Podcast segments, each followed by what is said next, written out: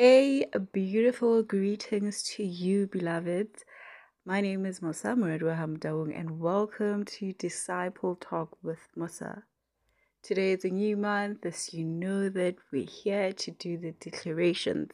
So we're going to do a declare. We'll be doing a declaration of faith, right? As we start a new month, we're starting it with a declaration of faith, as we know that faith without action is dead. As we start this month, start applying faith in everything that you do, in everything, like everything. Even if you feel like this thing is very small, it doesn't need faith. Listen, it needs faith.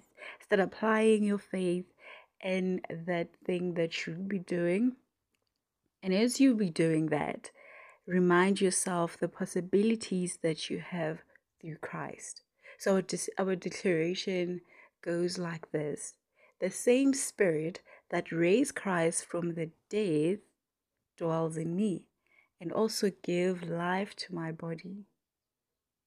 Did you just hear what you just said, child of God? You just declared that the very same spirit that raised Christ dwells in you. We're talking about possibilities. We're talking about things being moved, things being done, things being conquered, because the very same spirit that we're talking about is the one that created everything in the beginning with God. I'm talking about that spirit. So the very same spirit, that spirit, that spirit in the beginning that created everything dwells in you. So everything that you'll be doing and everything that you're doing will come to life, because you're walking with the spirit of life.